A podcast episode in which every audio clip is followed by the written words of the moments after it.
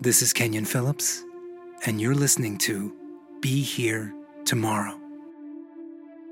that was that was some fucking bullshit VO voice. Okay, this is my real voice. This is Kenyon Phillips, and you're listening to Be Here Tomorrow, a podcast dedicated to finding reasons to live.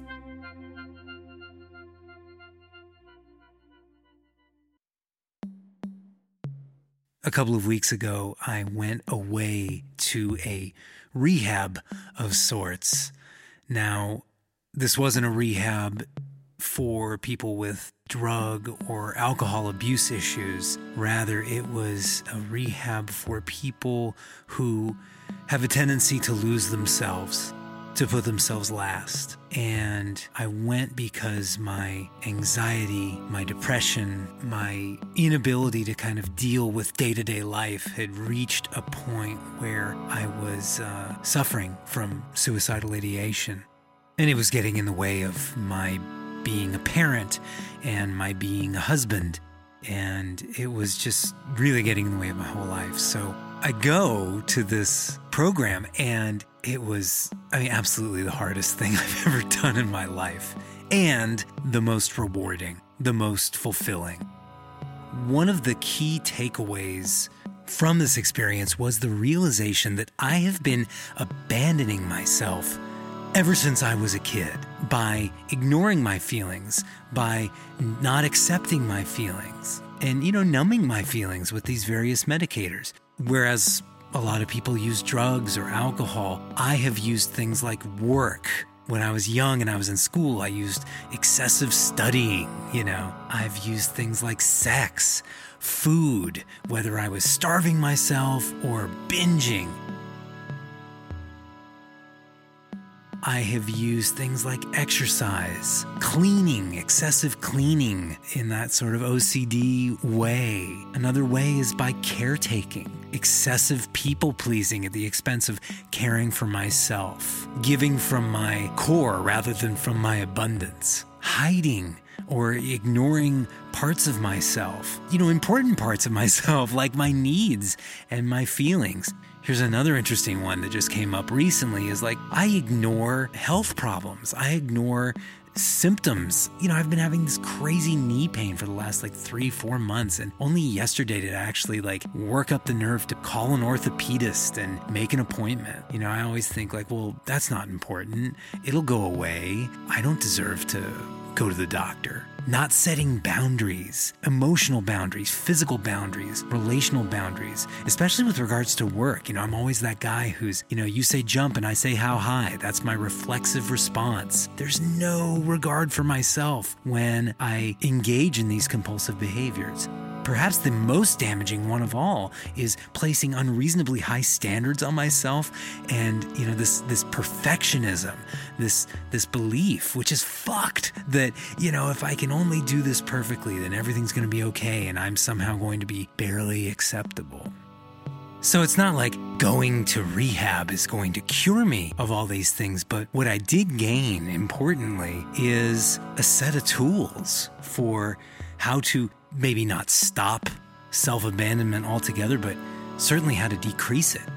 And, you know, some of these tools are, are very simple, almost like deceptively simple in theory, but really, really difficult to practice. One is just to allow myself to have my feelings, to not run away from them or ignore them or hide them, and to actually share them with people who are close to me to practice standing up for myself, even when it disappoints or elicits disapproval from other people, especially people close to me, especially the people I don't want to let down, who I don't want to say no to. Another way is by having compassion for myself. And for me, it's helpful to, to actually picture myself as a little kid. I always hated that idea of the inner child. It just sounded so whiny and new agey. But I mean, the, the little kid version of me is in there. Setting healthy boundaries, emotional boundaries, physical boundaries, relational boundaries, boundaries with work, with clients, not abandoning myself, actually giving myself permission to, to have a boundary and to say no and to admit that I can't do everything and I can't be all things to all people. This, for some reason, is a really tough one, but a really important one, a really helpful tool, which is to own my resilience. I actually have an incredible capacity to recover from shit that life throws at me, from difficulties. I have these qualities that give me this capacity, qualities like creativity and insight and humor I have a spirituality. I have a relationship with a power greater than myself. I have inventiveness. I know how to play. One of the things they made us do, they made us play. We had scheduled playtime. That stressed the fuck out of me. I haven't played in so long. I hate sports. And it was sports play. It was like playing frisbee or cards. I mean, things I literally have not done in decades or maybe even in my whole life. Yet I can play. My three year old son can play. I can play with him. I have that capacity. It's actually fun. I have an ability to reach out to others, to connect with people when I'm going through shit. And also, I can reach out and connect with people when, when things are good. I have a willingness to change. I have an openness to new possibilities, new ways of doing things. And these are all ways that I can curb that tendency to abandon myself. So, on the last day of the program, before they send you out into the world, the therapists shared with all of us in the group a, um, a piece of writing by Courtney A. Walsh called Dear Human, You've Got It All Wrong.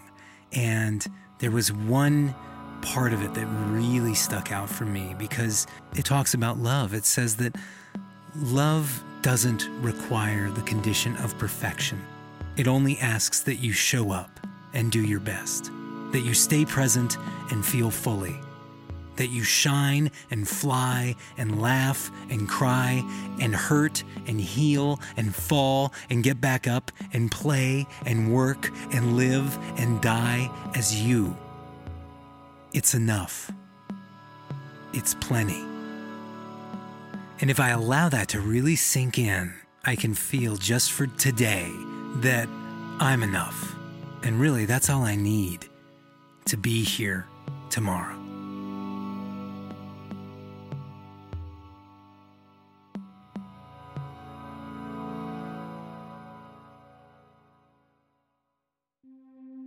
I'm Kenyon Phillips, and I want to thank you for listening to Be Here Tomorrow.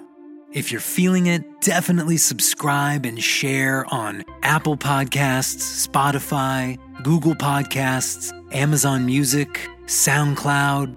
Fuck, I mean, it's everywhere. It's on all those platforms. And if you want to find out more about me and read things that I've written and listen to things that I've recorded that aren't podcasts, go to thekenyonphillips.com. Finally, please, if you have strong feelings about something I've said or haven't said, DM me on Instagram at the Kenyon Phillips. And in the meantime, I'll be here tomorrow.